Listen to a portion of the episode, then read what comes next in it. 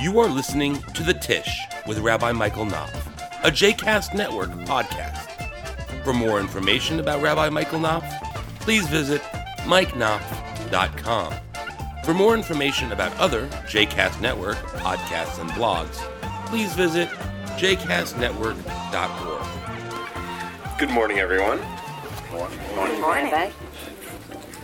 So, she'll probably uh, laugh to hear this, but um, but I think that in a real way, I, um, I I became a rabbi at least in part because of my aunt Judy. My aunt Judy is um, uh, um, very much. Um, uh, what you know the demographers would probably call a, a, a none, uh, meaning someone who, who doesn't claim a particular religious affiliation, um, even though she grew up uh, um, in a, a fairly uh, traditional uh, Jewish household. Actually, maybe I, I, should say rather because I think she grew up in a fairly um, uh, traditional religious household, um, and uh, and and you know went to a uh, grew up in a in a synagogue that um, did not um, provide a tremendous amount of of of, of, of deep religious meaning uh, for her or, or um,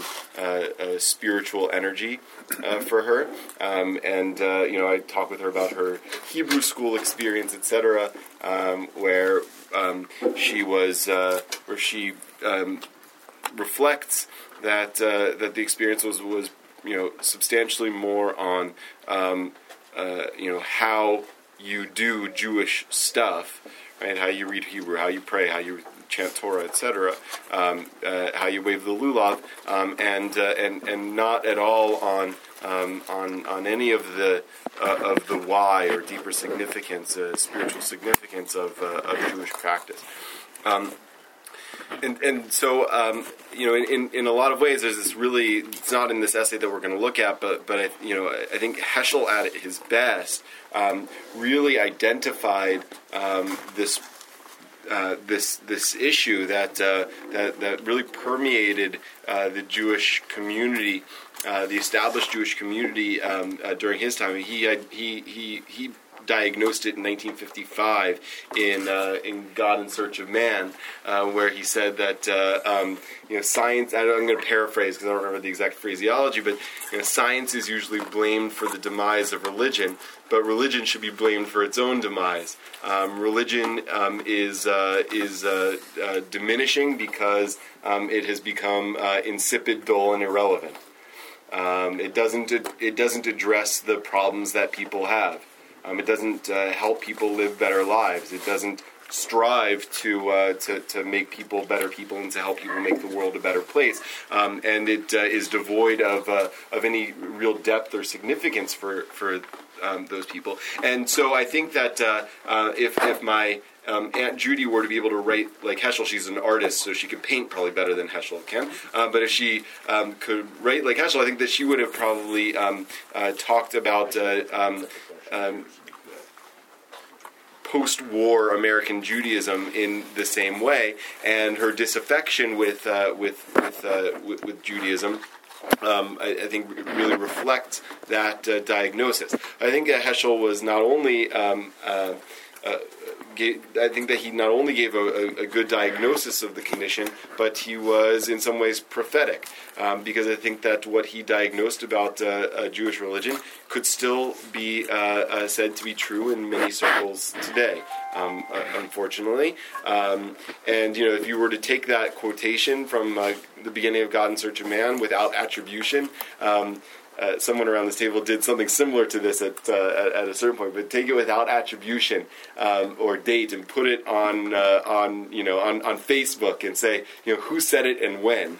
Right. My guess is you'll get a lot of people, who, except for obviously the people who know that that's Heschel. Uh, people will say, you know, it was some person said it five years ago, right? Uh, right. So it's, uh, you know, unfortunately, um, still reflects in some ways the, the, the current landscape. And so I, um, uh, uh, in, in, in some ways was driven to the, the rabbinate because uh, because I felt in my life um, uh, that uh, that there was tremendous power and significance, um, a, a depth of, of meaning, and a, a, a power of spirit um, in the Jewish tradition, and, um, and, and so I wanted to breathe that life into uh, in, into uh, into other people's Judaism.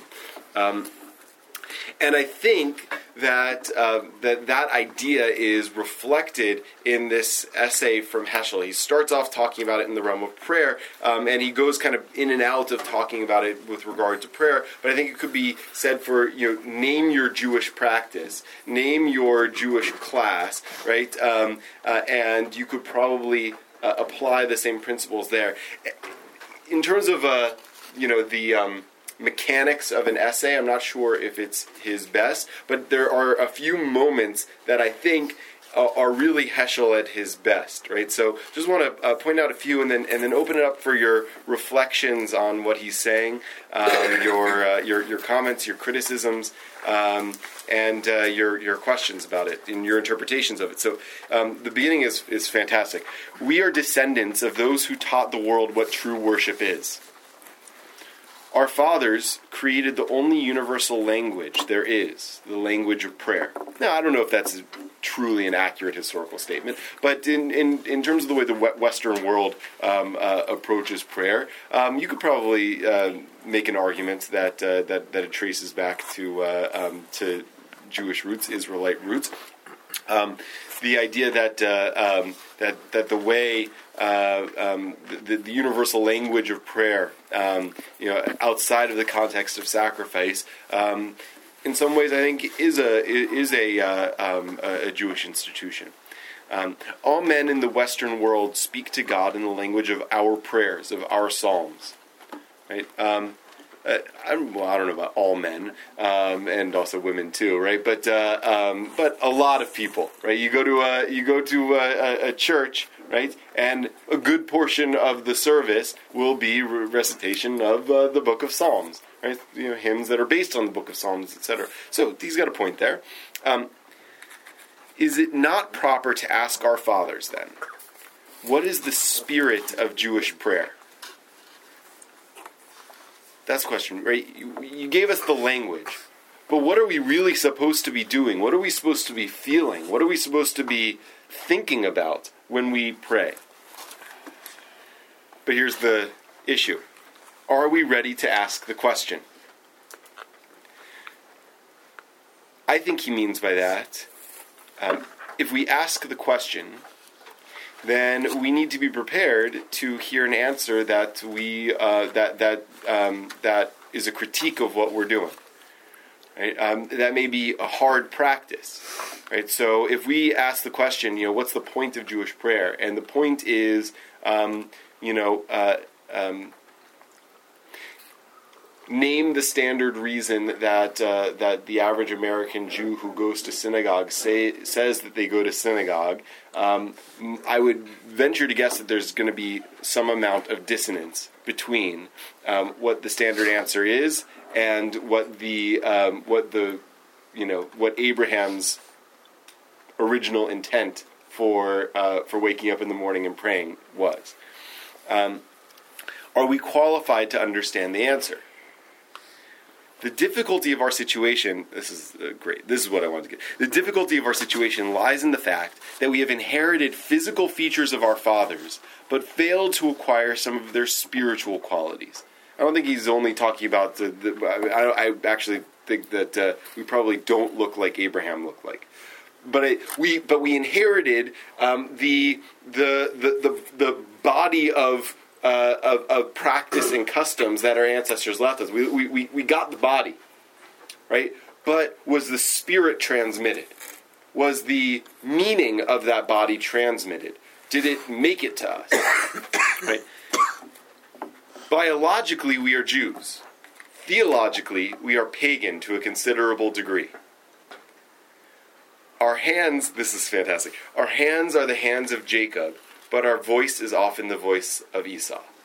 Now, if you remember the passage from Gen- from Genesis, uh, Isaac says the opposite thing, right? The, the the hands are the hands of Esau, but the voice is the voice of Jacob, right? And here he's saying that we that we have the that we have the hands of Jacob, but deep down we are pagan, right? Deep down we don't have faith. Deep down we um, we don't have Jewish spirits. Deep down we are American. We are secular. We are Western, right? We have a uh, have a scientific disconnect from the world, right?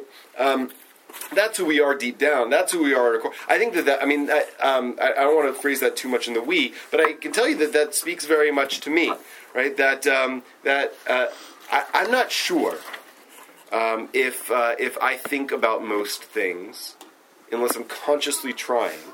If I if I approach most things in the world um, with a Jewish spirit. I'm not sure exactly how to quantify that, but um, I think that my you know um, secular Western um, uh, liberal Americanism um, probably comes to the foreground um, uh, uh, with, with, a lot less effort than my um, than my uh, uh, ancient Eastern um, uh, faith and wisdom. it's there, but I have to dig to access it. Um, and I think that that's part of what he's identifying here is that uh, is that uh, um, we have uh, in some ways you know succeeded as Jews in becoming um, uh, fully integrated into the rhythms of, of, of, modern life. So much so that even if we are not externally assimilated, right? Uh, uh, even if we, you know, even if we're the Chabad rabbi, right? Um, um, internally, um, we we are right? Internally we're a product of the culture in which we in which we live which which generally speaking is not a thick Jewish culture. Um, doesn't have the uh, rhythms of uh, of of uh, of, uh, of, of uh, deep ecstatic Jewish spirit. Now he sort of switches gears I think but the but that's the essential uh, challenge of of the essay is um, in our synagogues in our Jewish life um, in what we call our religious life? Is it actually infused with a um, with a with a real sense of, uh, of, of spiritual purpose, or are we just mimicking the forms? Right? Are we um, what, uh, um, what what he calls in another essay? Uh, are we doing religious behavioralism? And we're doing the behaviors, but we don't have the meaning behind those behaviors. Um, and that's where he gets, I think, the title of the essay. Skip the paragraph for a second, but I want to go back to the paragraph that he does. We worry a great deal about the problem of church and state. Now, what about the church and God? Sometimes there seems to be a greater separation between the church and God than between the church and state. Right? That's this idea, you know, going back to the, the, the passage from God in Search of Man, that um, that that uh, that you go to a synagogue, you go to uh, uh, an institution of Jewish learning, um, uh, in large part, um, especially at his time when he was writing, but even still today, um, you you don't hear about God. Especially in his time, rabbis didn't talk about God. Um, if I remember, someone said about Rabbi Wolpe, he virtually never talked about uh, uh, uh, God from the pulpit. Well, there was a when David sort of first hit the scene, he was uh, in Newsweek or Time magazine, and uh, um, he was quoted as saying, "In my father's household, my father never talked about God." Mm-hmm. so, so uh, Wolpe, Jerry Wolpe, put on his Apple computer, whatever it was at that time, uh, you know, the, the, early, early God, God, God, God, a thousand times.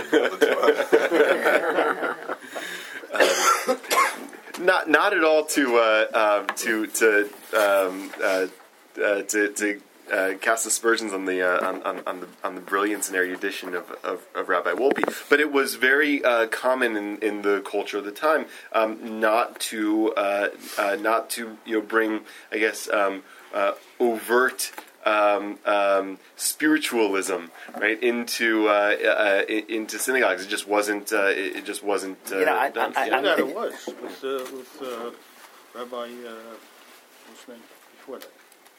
Goldstein. Goldstein. Goldstein. yeah. He mentioned God. Oh yeah. I'm hearing this as a real critique of JTS and the rabbis they're producing.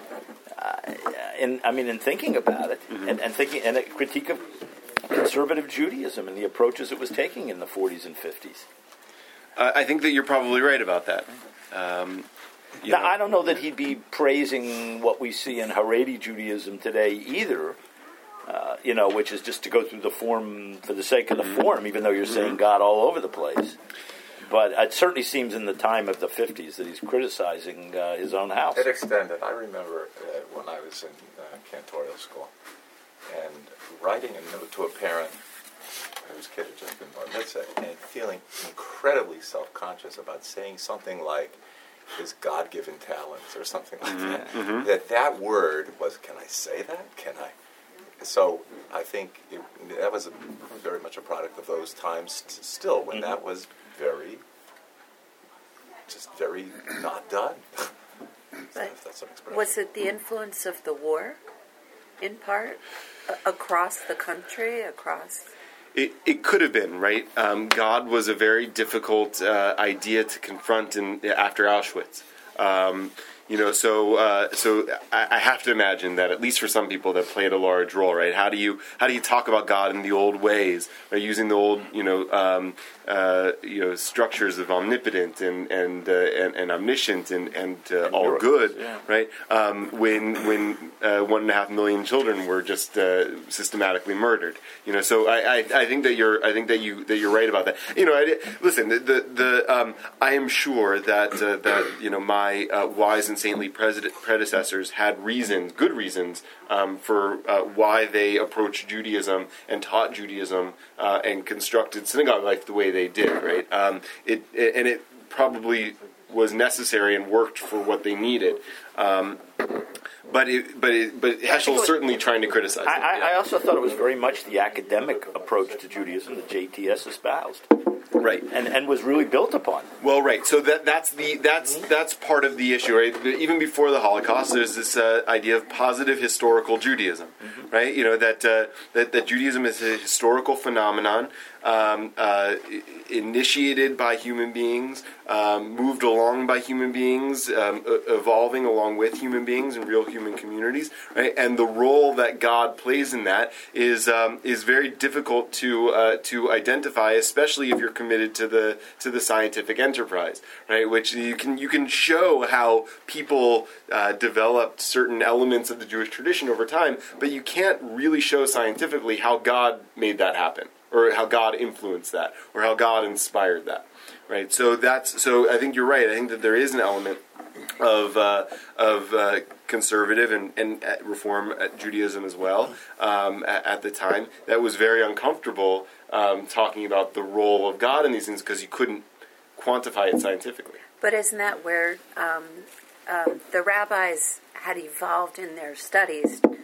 And I'm saying, going back through the centuries, that's sort of the evolution of the Zohar, of Hasidic nature, where there's this rabbinic technical study and then a search for a more emotional, spiritual experience. Yeah, so I think that uh, that a lot of that was in part inspired by Heschel, right? By by the things that Heschel said, right? And by the Right. and in some ways by the '60s counterculture, right? That was uh, that was looking for um, uh, for a depth of meaning beyond what you could prove scientifically, right? Um, uh, you know, so uh, so that's where you get the explosion of uh, of chavurot, and virtually no one in the American uh, Jewish uh, world before the 50s studied Kabbalah. Um, you know, the, it was studied in some circles in uh, in traditional communities, um, but popularly, um, I remember um, Gershom Scholem, who was uh, uh, probably you know the, the last century's leading scholar of Jewish mysticism and, and Kabbalah. Um, uh, he uh, he got um, he got an honorary doctorate from the seminary, and um, Saul Lieberman, who was the you know esteemed Talmud professor at the time, was I think it was Lieberman who, who I'm quoting in this, um, and I could be wrong, but uh, he's he's uh, um, uh, recalled to have said. Um, um, give me a second. I'm going to get the try to get the, the exact formulation. Um, something like studying nonsense is nonsense, but the study of studying nonsense is scholarship. right? Uh, something like that. So, um, and, and that's how uh, many people um, approached Jewish mysticism um, at the time. I wonder if you asked Rabbi Wolpe what he thought of the Zohar, I don't know what he would have said. I, I didn't know him, but uh, what do you think, Cantor? Love it for two. Or, or yeah, yeah, or else, yeah. Uh, I, I don't think that that was part of his um, preaching uh, tool bag. Yeah. Um, and so I think that uh, that that um, that in some ways uh, that's um, the the fact that it's become um, uh, such a um, a mainstream part of uh, of, of non-Orthodox Jewish life today. Um, is in part due to Heschel, and and and I think you may be right about you know who he's speaking to here. Heschel can be different uh, depending on the audience he was speaking to, right? So when he was speaking to um, you know, liberal Jews, um, he was trying to um, convince them to be more Hasidic, right? And when he was speaking to uh, to to more traditional communities, um, he was trying to convince them to be more liberal, right? To uh, to to adopt the the, the, the, the forms and ideas of, of, of Western philosophy and to be more open and, and that sort of things. And there's a debate about what Heschel's primary goal was. Was he trying to explain Hasidut to um, to like the American Jewish masses, or was he trying to explain um, uh, Western philosophy to his um, to to the communities that he grew up in? Um, hard to hard to know, but here for sure it seems like he's doing the former. Right? He's trying to say, you know, you, you have you have a hollow shell of a Jewish life. What what what uh, Hasidism taught was that you need to breathe life back into it. You need to breathe the spirit back into it. Even in the Orthodox world, some segments of the Orthodox world, the non-Hasidic Orthodox world, um, uh, the and even in some segments of the or, of the Hasidic Orthodox world, for various socio-historical reasons, um, the uh, um, there, there's also this sense that you know the, the, the point of prayer is to fulfill your obligation. Right? You need a minimal amount of uh, intentionality in fulfilling that obligation. You just need to be there on time. You need to say these words. You need to say them um, at this pace with the with the right intonation and speed um, uh, and and volume. Um, and uh, um, and and then you fulfilled your obligation. You don't need any. That's all the spiritual life you need is fulfilling your obligations. And uh, and he would probably say the same thing to them too. He'd say, "No, that's not all you need. Right? What you need is um, a, a, a, deeper sense of, uh, of of connection with God underlying all of those forms." Charlotte, did you have your hand? Well, I was just thinking that pre-war in Eastern Europe, the um, the shtetls, where Jewish life was so strong and so important and so personal to everybody, then with the Enlightenment, that was looked down upon, and it became a real schism between one and the other. Those that really believed and through their faith brought it into their lives, and the educated um, men mostly who uh, experienced the Enlightenment and the after effects, and uh, they didn't want to have that. That was a no-no. So they really went in two different directions. And now it seems like this is his effort at trying to get back that personal feeling. But how can you do that when it's it's not only far in the past, it's generations. Right. And right and, and the Enlightenment mm-hmm. gave some really good things and taught some really important right. So so in some ways you, you can't go back, but on the other hand, right, he lives after Auschwitz, after Hiroshima, right? Um, um, after you know, long after, but the Enlightenment produced some incredible um, uh, structures and institutions in the Western world uh, by virtue of the the scientific and scholarly enterprises that it espoused. On the other hand, it unleashed some horrors in the world, right? You know, starting with the the the terror in France, right, going um, uh, you know up until uh, Auschwitz and Hiroshima. So um, so I think that, that, that that's what he's saying. He's saying you know you can't go back, right? There's there's there there's a, you, you can't blame science for the demise of religion. There's there, science has value and is positive.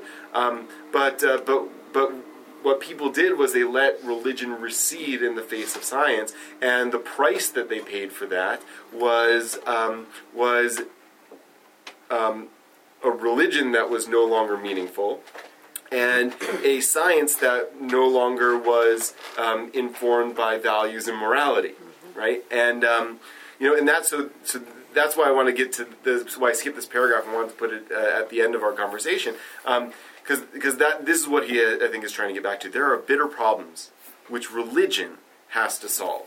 Right? In a previous generation, people said, no, no, no, science will solve these. Democracy will solve these. Right? Um, uh, self-government will solve these. Right? Those are the, um, the the heritage of the Enlightenment. Right? Th- that will solve all human issues. He says, no, religion has to solve these problems. Agony, sin, despair. There is darkness in the world.